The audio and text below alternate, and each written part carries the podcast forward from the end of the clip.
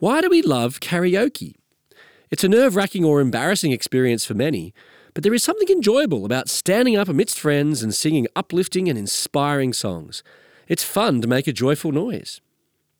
Yet it's interesting just how much singing features as part of the Bible's vision for the future. In the final book of the Bible, Revelation, there are multiple images of God's people standing in community and singing. They're not singing popular songs or karaoke favourites, but instead singing to the Lord God, praising his marvellous deeds, his holy character, and the greatness of his salvation. So maybe it's natural for us to sing, even about things which really matter. And so maybe our love for karaoke points us to this ultimate experience of heavenly singing. This is Rob Martin with God in 60 Seconds. To open up more space for reflection and conversation about God, go to thirdspace.org.au.